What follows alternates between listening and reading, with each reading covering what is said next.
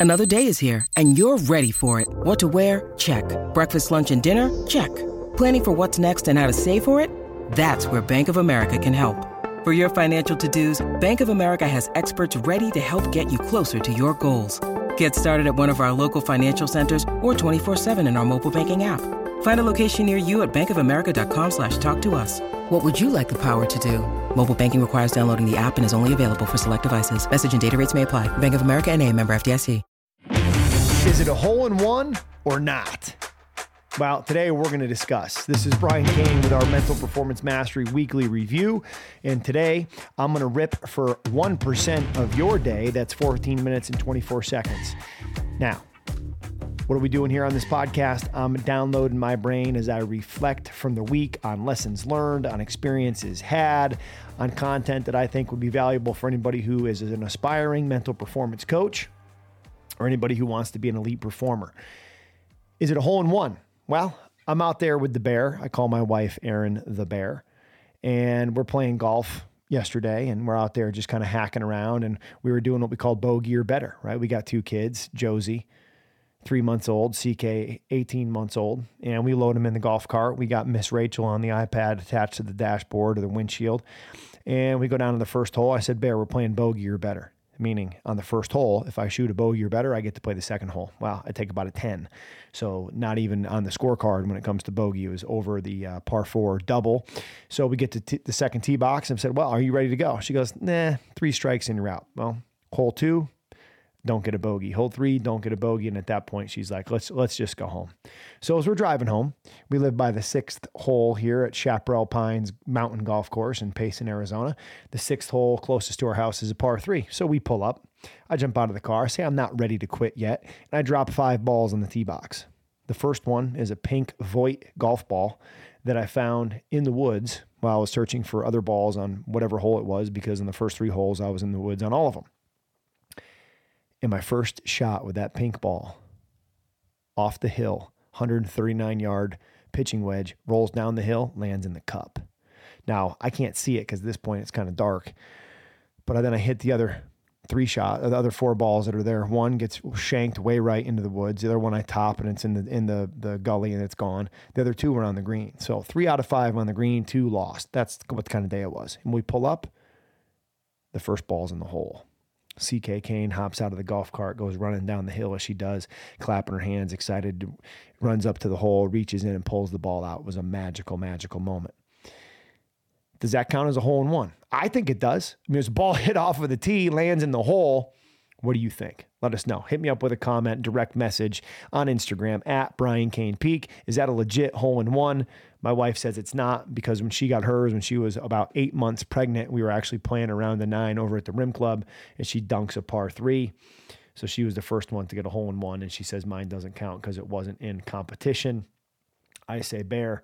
If it's hit off the tee and it lands in the hole, that's called a hole in one, so it counts. Moving on, let's talk about the foundation of mental health. Mental health are you do you have positive mental health or do you have negative mental health? Are you somebody who feels like you have good mental health or are you struggling with mental health? And I, and not always, not always. I'm not gonna I'm not gonna generalize here, but a lot of the time, the clients who I work with, they're high achievers, they're professional athletes, they're CEOs, they're those who are trying to be optimal and optimize their life like you.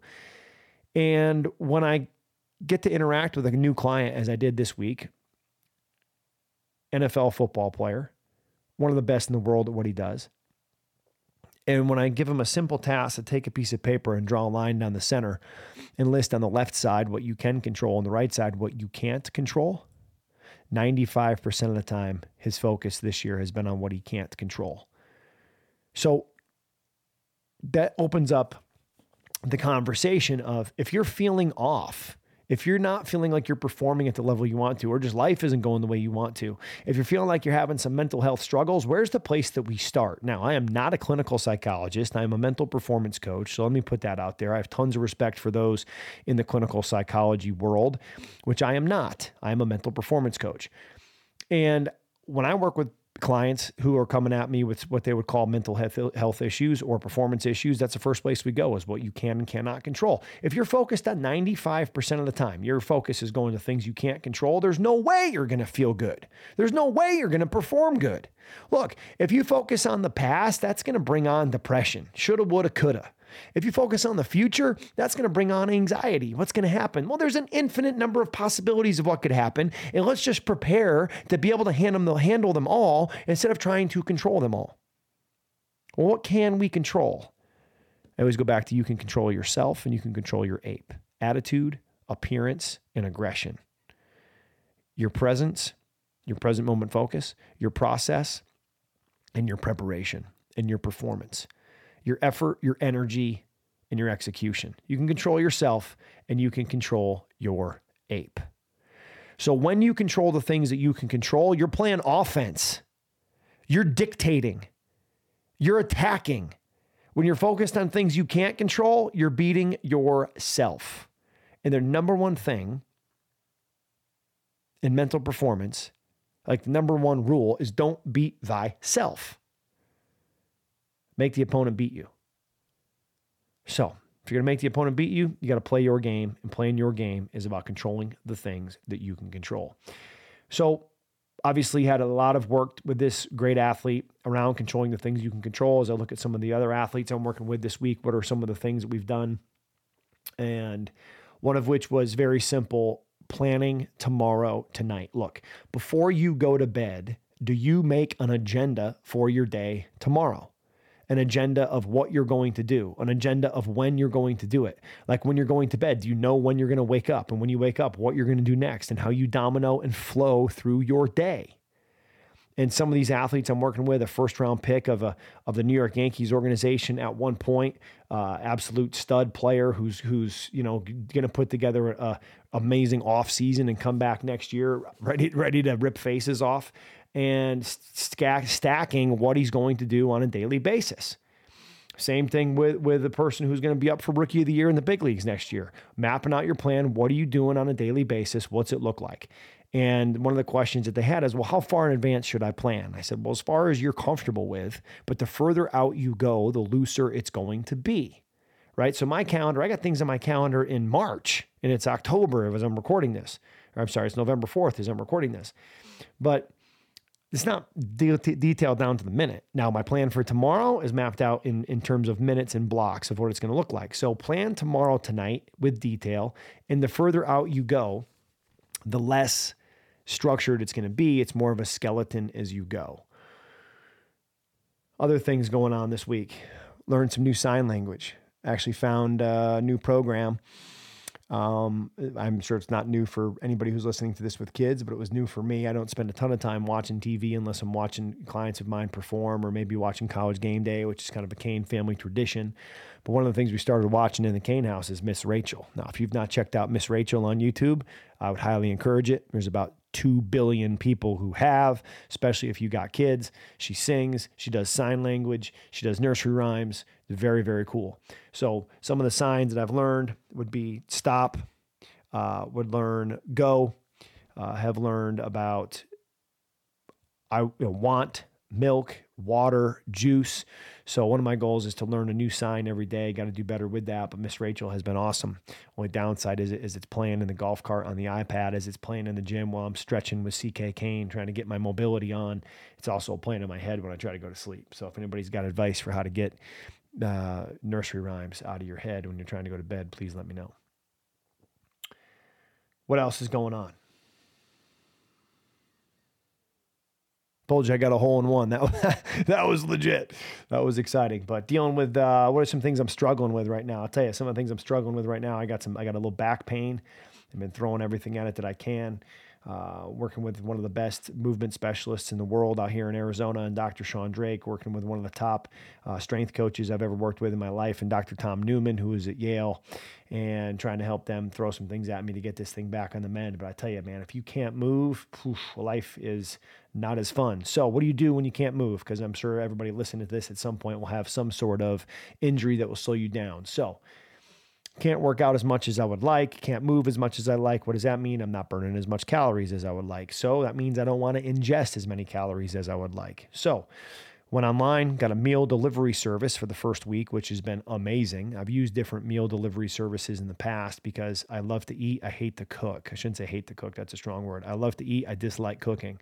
Um, the, unless I'm cooking for family or friends, something like that. But to cook for myself, I'd rather just work and have someone else bring me food. And I'd, I'd get way more enjoyment out of coaching uh, and doing work, which I never call it work. I call it mission execution because it's what I want to do. It's what I'm here to do. It's what I've dedicated my life to.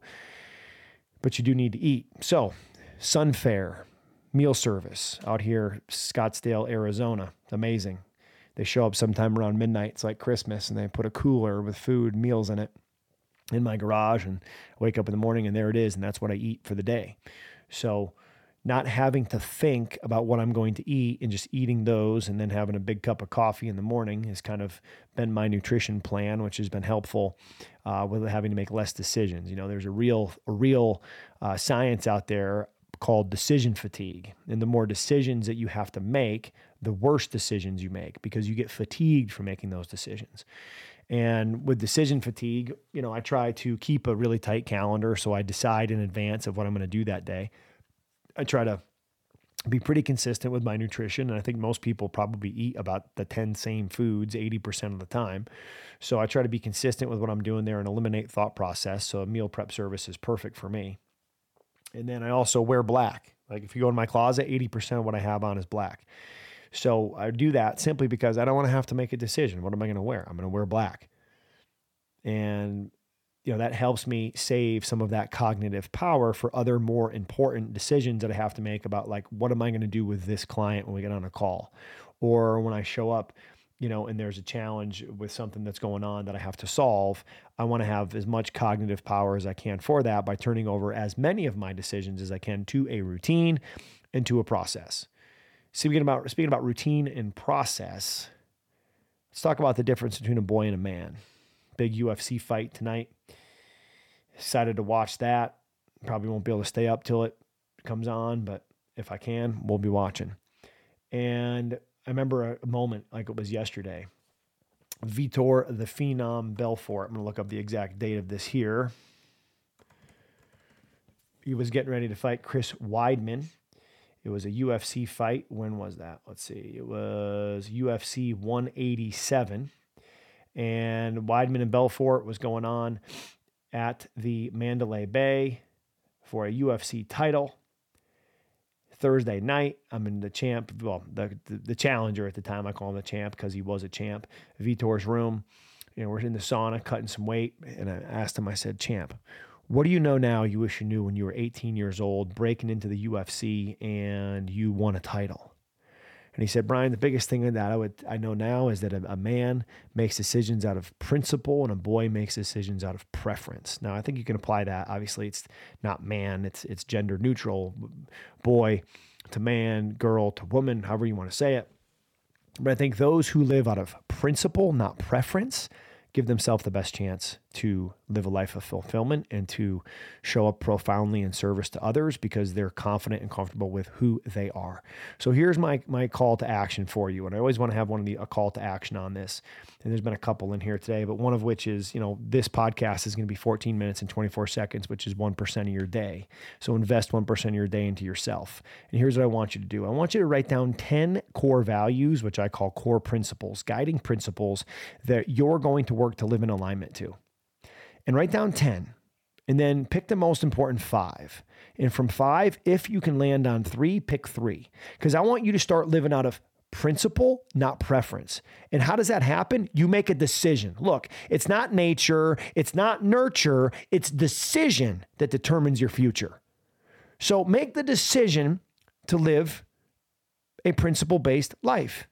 The principles I'm trying to share with my two children here in the Cain house is the acronym APPLES. And if you look in various social media outlets, you'll see three apples I have, and that stands for the three is educate, empower, energize, which is my mission, which is why I'm recording this, because I hope that does that for you. It educates, empowers, and energizes you to be your best. And then the apples are accountable, present, process, love, energy, and service. Accountable, present, process, love, energy, and service. What are the core principles that you're going to live in alignment to? So that you can live out of principle, not preference so that you can control the things that you can control and you can show up and be 1% better at the end of this week than you were today. And it was a hole in one, dominate the day. I hope you enjoyed this episode of the Mental Performance Mastery podcast. Please be sure to check out our sister and companion podcast, Mental Performance Daily, linked below in the show notes. And if you've got any questions or comments, that you think can help us to improve mental performance mastery or mental performance daily, please don't hesitate to share those, whether it's leaving a comment here and a review or heading over to Instagram and dropping me a direct message at Brian Cain Peak. I value your suggestions. I value your time, and I want to make sure that we're constantly delivering you the value to help you close the gap from where you are to where you want to be. Thanks for being with us, and let's dominate the day.